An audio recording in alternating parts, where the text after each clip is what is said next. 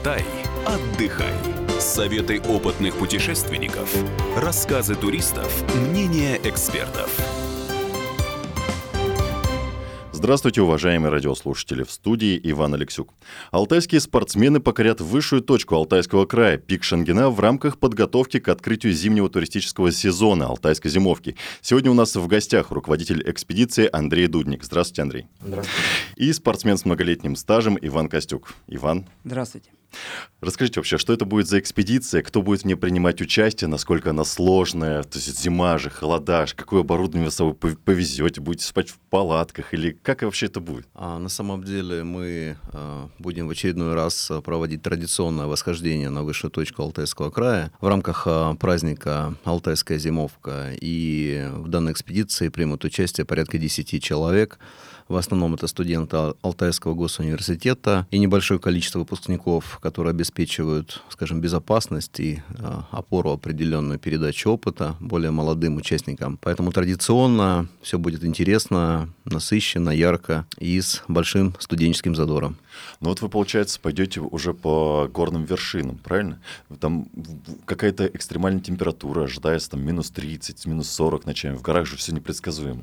Ну, мы уже шутим, что у нас э, счет с вершиной 2-2. Мы несколько раз пытались э, зайти в рамках э, праздника Алтайская зимовка, и метели, осадки мешали это сделать, потому что действительно в случае прихода мощного циклона даже высота 2500 метров может стать неприступной.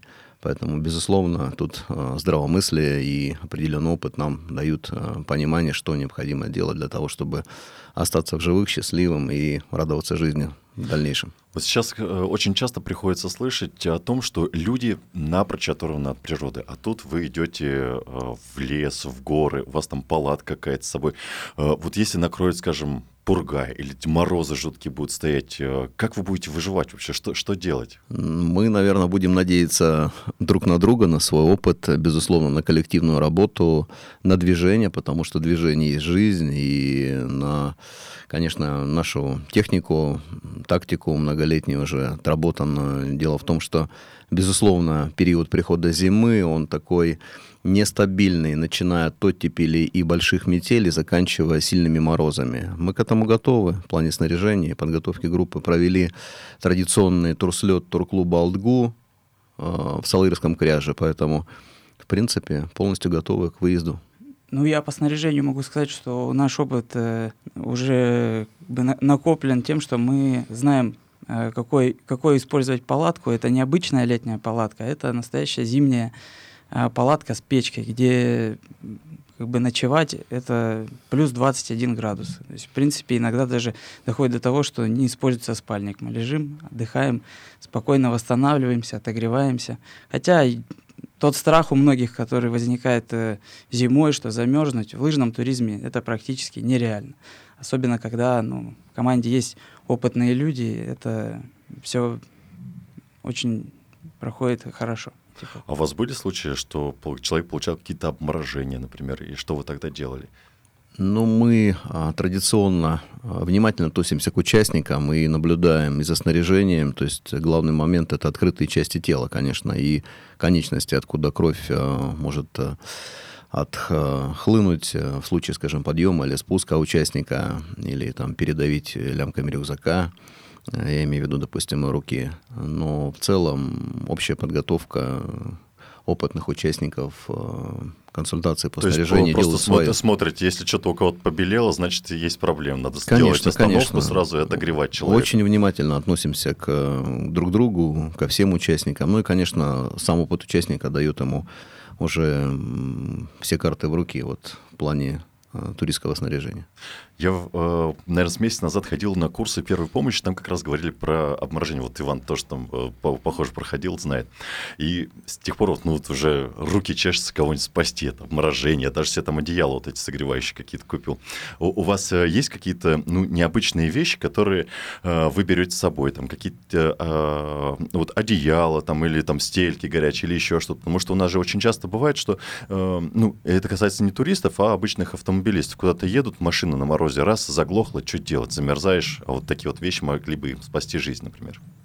Ну да, такие вещи, они могут э, помочь э, что-то вроде отогревающих стелек и так далее, ну, на какое-то время. Но я думаю, что важно, э, важнее всего это именно подготовиться, выходя из дома. То есть уже, чтобы у тебя были хорошая обувь, хорошая одежда, и немаловажно, чтобы она была, например, сухая, потому что люди приходят просто даже в городе домой и забывают высушить обувь. А когда выходят уже во влажной, тут же подмерзает. То есть обычные какие-то правила, нюансы, они работают и всегда работали.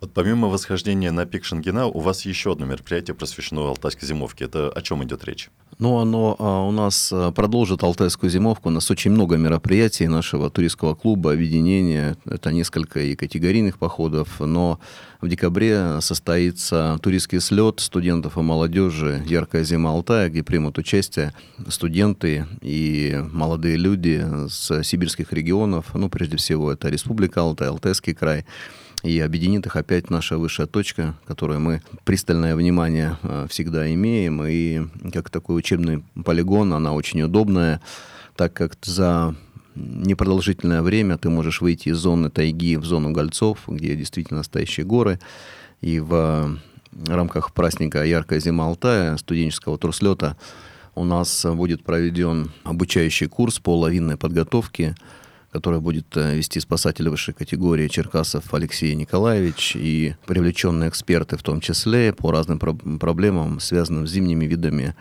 отдыха и рекреации в горах. Я думаю, что ребята тоже получат очень интересные вот, данные. кстати, в начале этого сезона э, в Кашагальском районе погибла целая группа туристов, накрыла лавиной.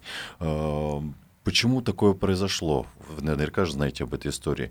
Это недостаток опыта или просто какое-то роковое стечение обстоятельств, вот исходя из практики. Часто ведь случается, что туристы вот зимой гибнут. Ну, речь идет, конечно, не о несчастных случаях, потому что э, все процессы в природе, они жестко структурированы. Тут, наверное, самое важное знать э, степень риска при выходе на снежный склон.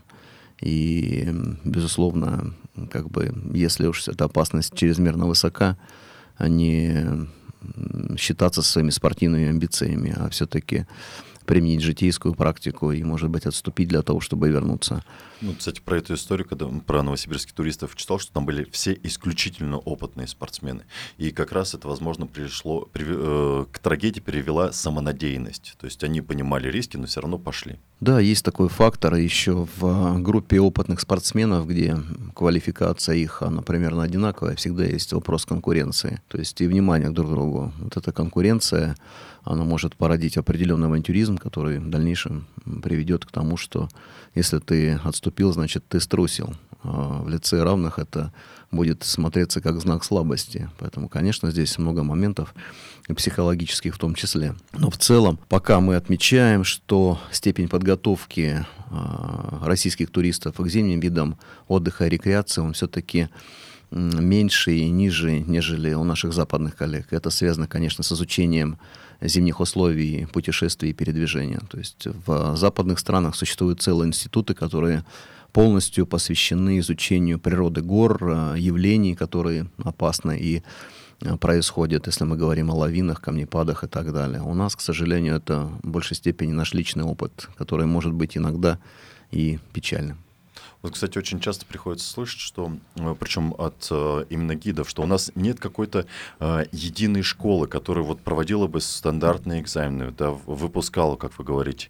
И хорошо, если гид опытный, но вот очень часто же бывает так, что раз и вы купили у кого-то в интернете тур, а там человек потом куда-то завел, бросил, или он просто не имеет какой-то квалификации, подготовки и не знает, что делать-то, там камнепад когда, или там не знает, как оказать первую помощь. Вот, Ваня, на твоем опыте часто ли встречаются такие люди? Или все-таки у нас э, люди, которые водят по Алтаю, они достаточно опытные? Нет, такое, конечно, случается, когда гид не имеет определенной квалификации.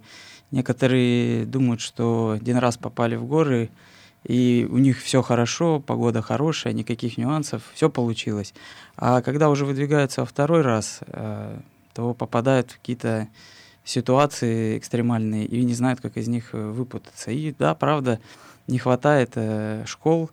Э, то есть если есть турклубы, которые могут помочь э, ну, набрать этот опыт, то именно коммерческий э, коммерческая составляющая, потому что все-таки в такой группе люди приезжают без опыта, они зачастую вообще никогда не были в горах, и во время какой-то такой ситуации собрать всех людей, э, как бы настроить, это бывает очень сложно. Вот у нас в Алтайском крае хорошо развит событийный туризм, да, мы все знаем вот эти праздники, Масленица и прочее, прочее. Э, в Европе безумно популярны зимние ски-туры. Вот как у нас вообще в Алтайском крае к, к этому относятся? То есть и есть ли у нас вообще ски-туры? Как, э, что делают зимой? А, к сожалению, направление активного отдыха на природе, оно в большей степени привязано к городской среде. Человек в наших условиях а, с трудом отходит от постоянного места жительства. И здесь мы можем как хороший пример привести трассу здоровья, конечно, в городе Барнауле и в некоторых сибирских городах и районных центрах. Это очень здорово. Но в целом, наверное, проблема в том, что система школьной подготовки с раннего детства детям не дает тех знаний, которые, которые, нужны. которые нужны. Мы сейчас прервемся буквально на пару минут. Я напомню, сегодня у нас в гостях Андрей Дудник и Иван Костюк. Это известные алтайские туристы. Не переключайтесь.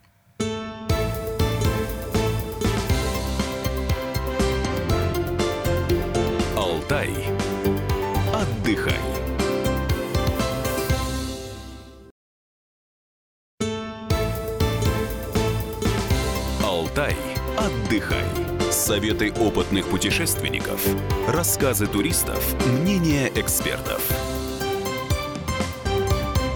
Я приветствую всех, кто присоединился к нам только что в студии Иван Алексюк. Алтайские спортсмены собираются покорить высшую точку Алтайского края, пик Шангена, в рамках подготовки к открытию зимнего туристического сезона. И сегодня у нас в гостях руководитель экспедиции Андрей Дудник и спортсмен с многолетним стажем Иван Костюк. Мы остановились на том, что э, он, э, в Европе есть такое понятие, как ски-туры. У нас э, в Алтайском крае это, наверное, только начинает развиваться. И связано это в первую очередь с тем, что э, в школе нет э, такого культуры понятия лыж. Ну, все помнят, да, вот эти мучительный э, бег по кругу на лыжах, которые отваливаются с жуткое оборудование, когда тебе не объясняют, как вообще ты должен не стоять, ходить, и ты... Э, у тебя... Я, я помню, если честно, э, это с ужасом. Э, мы ходили на эти забеги по школам, я приходил оттуда мокрый, в какую-то... Ну, в тоже одежде шли, шли, что и в школу. Лыжи потерялись по дороге, и хорошо, если это было два раза. То есть вы пережили это, и слава богу. Как вы считаете, вот сейчас э, у нас что-то изменилось с тех пор? Я считаю, что изменилось, но, к сожалению, не в лучшую сторону. То есть мы упростили процедуру физической культуры, сделали ее более простой, доступной, в ущерб, наверное, интересу и, скажем, формированию сильного человека. Я могу судить об этом, исходя из многолетней работы со студентами Алтайского госуниверситета. Я их вижу какими... Формирование сильного человека, это что вы имеете в виду? Ну, Спортзала, физ... фитнес? Физически подготовленного человека, который бы мог преодолевать э, какие-то сложности и в природной среде, и в жизни. И, конечно же, такие виды, как фитнес, э, он э, очень популярен среди молодежи, но здесь речь идет о некотором таком социальном лифте, который позволяет красиво выглядеть в социальных сетях.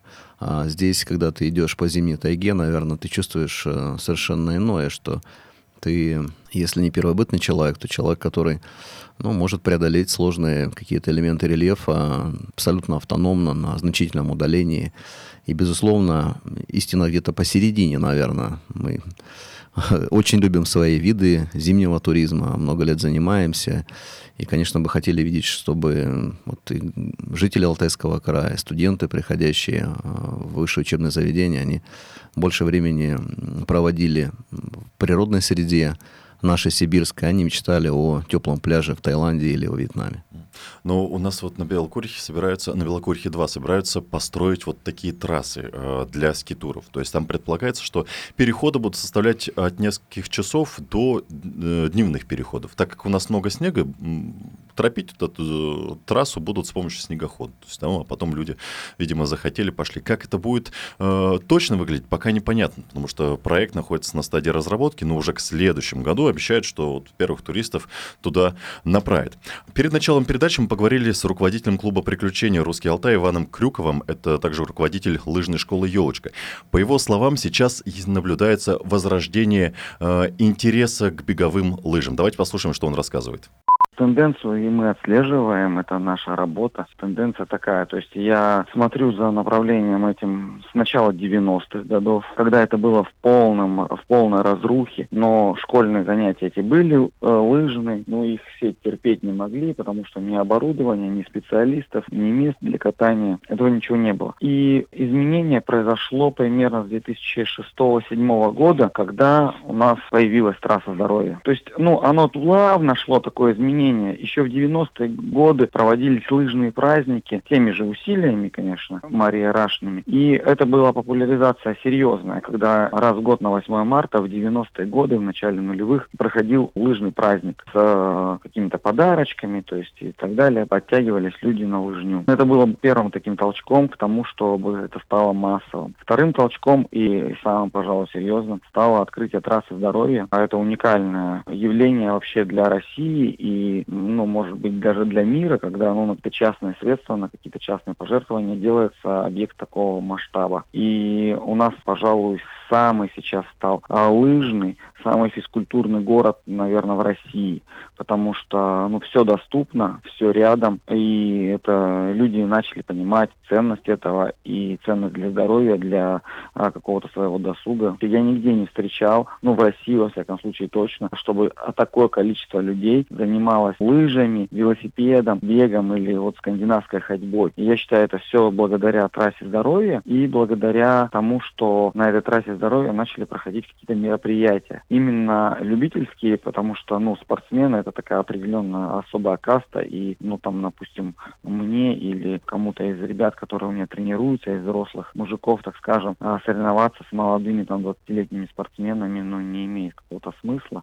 А, это был Иван Крюков, руководитель клуба приключений «Русский Алтай». А как вы считаете, вообще люди стали больше сейчас заниматься спортом? Или все-таки вот дома, на диване с гаджетом? Вот, Вань, по твоему наблюдению. Ну, я регулярно посещаю трассу здоровья, мы тренируемся, и, конечно, это заметно, особенно за последние там, 3-4 года, насколько увеличивается любителей э, лыжни от, от любителя до профессионала. То есть на трассе очень много людей. Поэтому это не может не радовать. Э, действительно, народу очень много стало заниматься этим, благодаря трассе. Вот что говорили про то, что в Европе есть э, скитуры, и люди очень сильно этим интересуются. У нас на Алтае, оказывается, тоже люди этим занимаются. Ну, в частности, вот я знаю, что вы ходите в Хакасию горячим источникам. Там путешествие занимает всего несколько дней, да? Пять, по-моему, идет э, от перехода переход от хижины к хижине и потом вот эти горячие источники посреди зимы.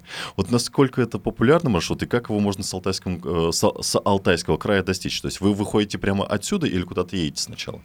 А, мы, конечно, едем в Республику Алтай, в Турчакский район, и село Бийка, что в 30 километрах от Телецкого озера пересекаем физгеографическую границу Алтая и Саян и попадаем в Республику Хакасия. И вдоль реки Абакан, а, порядка 40 километров, поднимаемся до местечка под названием Теплый Ключ, известный достаточно давно местного населения целебными свойствами.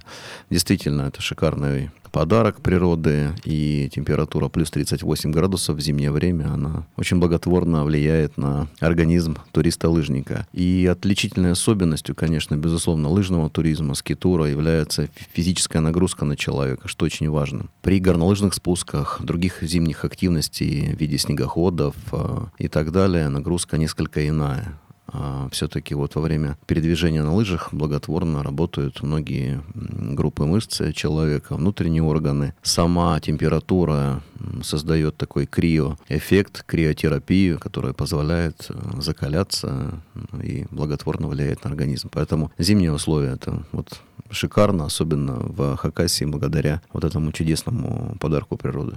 А вот обычному человеку, который занимается спортом по случаю, ну, там ходит, например, в спортзал, там раз в неделю, может быть, на трассу здоровья выходит, он э, может э, выполнить этот маршрут? Да, я считаю, что это доступно физически здоровому человеку, но, естественно, он должен быть в команде уже опытных людей, которые помогут его направят, э, где-то какой-то технике научат, потому что на лыжах по пересеченной местности, еще и с рюкзаком, ну, должен быть определенный опыт. Но под руководством опытных людей, я думаю, это доступно. Просто некоторые боятся, наверное, ну хотят. Точно знаю, что многие люди хотят побывать именно в зимней тайге, в зимних горах, потому что это вообще другой мир но думаю, что некоторые не знают, к кому обратиться. А вот к кому обращаться? Вот в ваш турклуб можно прийти и с вами пойти? Да, мы как бы всегда рады людям, которые к нам приходят, и у нас занимаются э, студенты не только Алтайского госуниверситета, опорного вуза, но и э, все желающие ребята и молодежь, потому что многие приходят с друзьями, а как мы можем, так сказать, разорвать эти дружеские связи, когда людям приятно проводить время в путешествии друг с другом? А, если говорить вот об этом путешествии, скажем, в Хакасии, а какая стоимость стоимость вообще? Ну, то есть э, понятно, что у вас э, тур-клуб э, и, ну вот, и, и сборы. Отбросим экипировку. Какие будут самые основные расходы? То есть, ну вот, человек собрался, вдохновился вот этим походом к горячему ключу. На что рассчитывать? Коммерческие операторы предлагают такие программы где-то от 20 до 25 тысяч рублей на человека. А мы, как общественная организация, конечно, ориентируемся на просто себестоимость затрат. И самой большой и главной является, конечно, это затраты на транспорт. То есть, по сути, на дорогу автомобиль, который должен проехать 450 километров до точки старта, потом вернуться в Барнаул и совершить повторный вояж для того, чтобы нас забрать. Ну и плюс затраты на продукты, вот как бы, наверное, не все, что здесь необходимо. По сути, вполне доступно. То есть даже если вы обращаетесь к коммерческим операторам. Да, доступно, но вот э, форматы, возможно, уже для современного пользователя туристских услуг, они действительно несколько изменились в последнее время. Может быть, вот как раз скитур, который приходит в Алтайский край, в Алтайские горы потихоньку как-то изменит тенденцию, и люди захотят двигаться не только на снегоходах по зимней тайге, а все-таки как э, в Западной Европе, которая скучает по активности на скитурах и на снегоступах, что тоже очень развито в странах вот, Альпийского региона. Вот все-таки вот эти горячие ключи находятся в Хакасии. Э, есть ли у нас здесь в Алтайском крае, в Республике Алтай, ну все-таки сложно разделять их, э, такие вот а, уникальные объекты, куда хотелось бы пойти? Может быть, это будет не обязательно скитур, может быть, это будет что-то другое, но зимой. Ну, объектов таких, конечно, достаточно много, просто многим нравятся красивые виды, кому-то нравятся высокие водопады заледеневшие, поэтому вариантов э, действительно очень-очень много. Мы сейчас прервемся буквально на пару минут. Я напомню, сегодня у нас в гостях Андрей Дудник и спортсмен с многолетним стажем Иван Костюм. Не переключайтесь.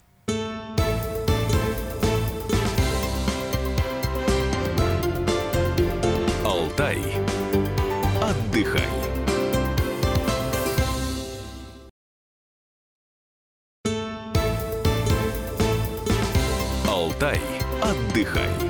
Советы опытных путешественников, рассказы туристов, мнения экспертов.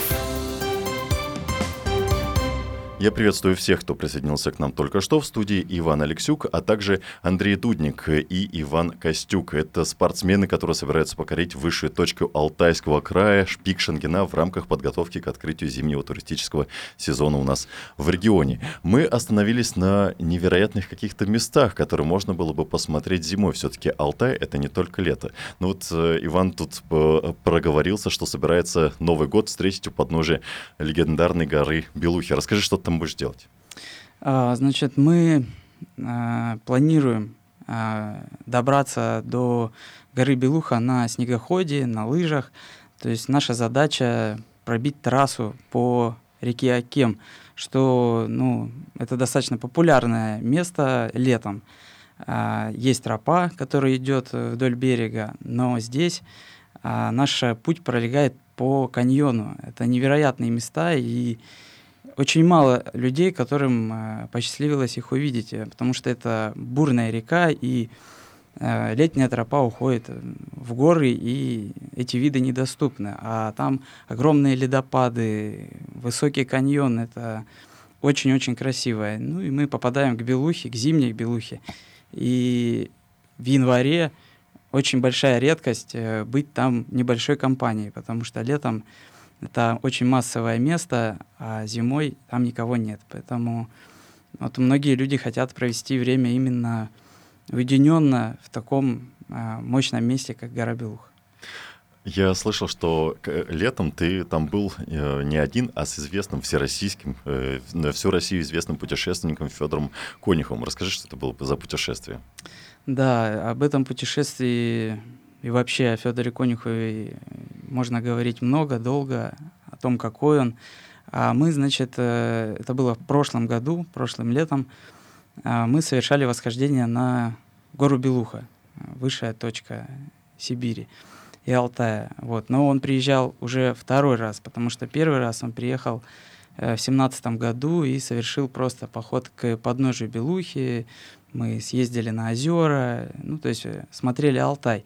И он как один из тех людей, который Алтай никогда не оставляет равнодушным, вернулся еще раз. Вот, но уже с целью зайти на вершину. Но ну, я хочу сказать, что на Алтай Федор приезжал не за рекордами. Он все-таки приехал э, побыть э, наедине со своими друзьями, со своей семьей, потому что он приезжал со своим младшим сыном Николаем. И ну, таким образом, я думаю, он э, нашел время, потому что у него экспедиции одна за одной, чтобы провести время с сыном, показать ему горы.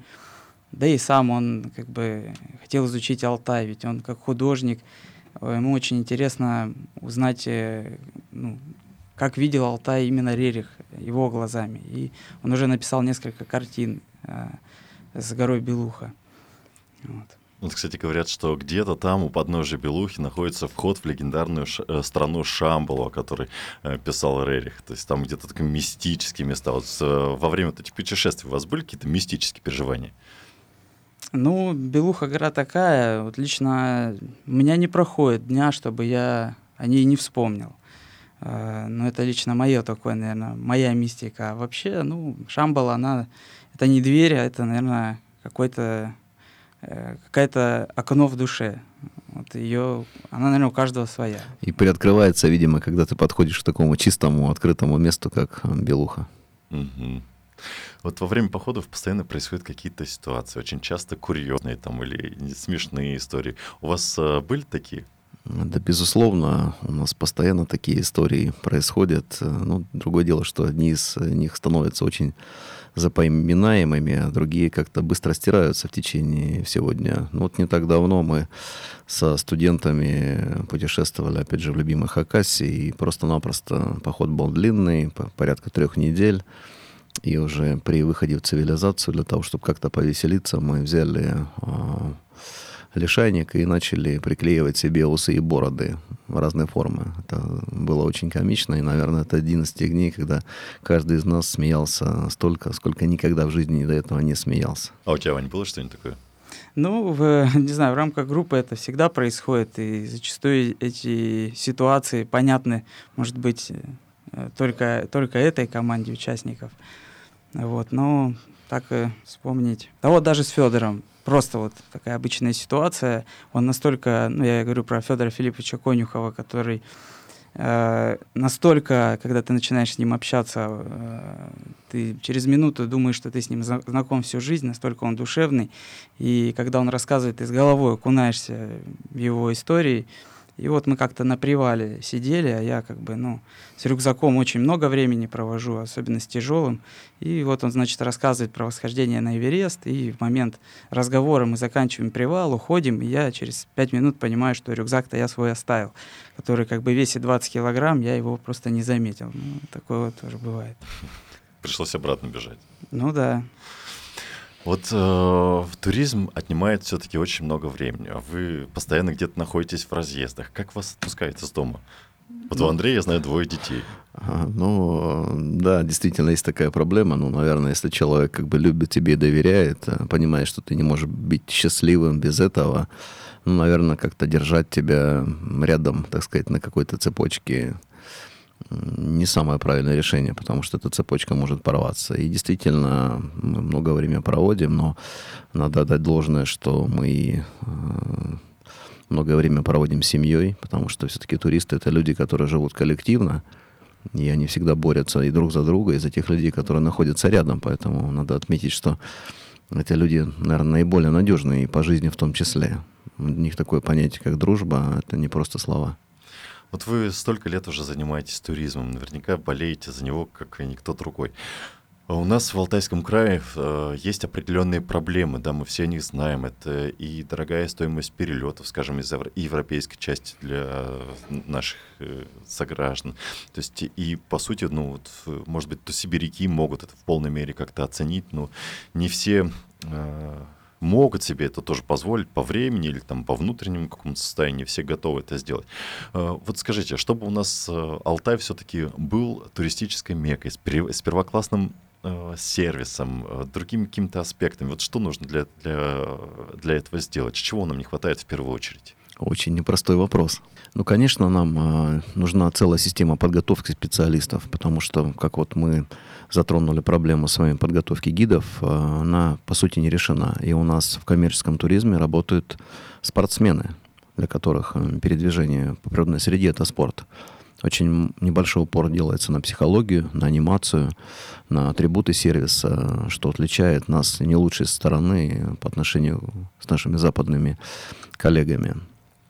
Поэтому и система подготовки, и система ценностей э, среди наших туристов, она должна потихоньку меняться э, с точки зрения, наверное, приобретения большего опыта э, и обеспечения безопасности. Поэтому здесь очень такой должен быть комплексный подход властей к территории, на которых проходит рекреационная деятельность. Одновременно по территории не могут ходить э, люди пешком и проезжать снегоходы, квадроциклы, потому что это ну, убивает опасно. растительность, и это опасно для туристов. Э, то есть должно быть, конечно, грамотное рекреационное зонирование, работа с э, самыми интересными для туризма перспективными местами, потому что многие из них уже застроены объектами, которые используются в частных целях, то есть для туризма узким кругом лиц. И мы сталкиваемся с теми же проблемами, что и Альпы порядка 30 лет назад, когда преобладает дачное строительство, у интересных объектов, вот, допустим, в Республике Алтай, всем известная жемчужина озера Дорошколь, по сути, люди берут, строят, потом начинают решать какие-то проблемы, связанные с узаконением своих построек в таких уникальных э, территориях. Я считаю, что это недопустимо. Здесь общество и вся общественность должна, наверное, реагировать достаточно однозначно и жестко.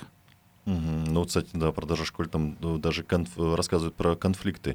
То есть э, тех, кто взял эту территорию, и туристов там чуть ли не забор поставили, то есть а люди приходят, просто прошли столько километров, а тут вот такая история. А, вот примерно в том же районе там строят, наверное, а, а, кабаржатник и прокладывают дорогу, то есть по... Э, то есть, а это уже там в 10, в 20 километрах от зоны ЮНЕСКО охраняемой. То есть вроде как граница закончилась, раз и там все перерыли, там гибнут, растения, понятное дело, гибнут. То есть для, на животных это это очень также сказывается. А, вот если говорить про Республику Алтай, еще, наверное, есть такая проблема, как дороги, да, то есть ехать туда очень далеко, а асфальта не везде есть он. Поэтому это очень много времени занимает, и точно так же перелеты. У нас вроде бы есть и аэропорт в Бийске, да, э, в Белокурихе, но вот сейчас вот как-то начали летать в Горно-Алтайск, когда этого все прилетали в Барнаул, это плюс еще несколько часов к тому, чтобы тебе, например, уехать к Белухе. К сожалению, у нас э, на этом все. Я напомню, у нас в гостях были Андрей Дудник и Иван Костюк. Это спортсмены, которые собираются покорить пик Шенгена, высочайшую точку Алтайского края в рамках Алтайской зимовки. Всем хорошего дня!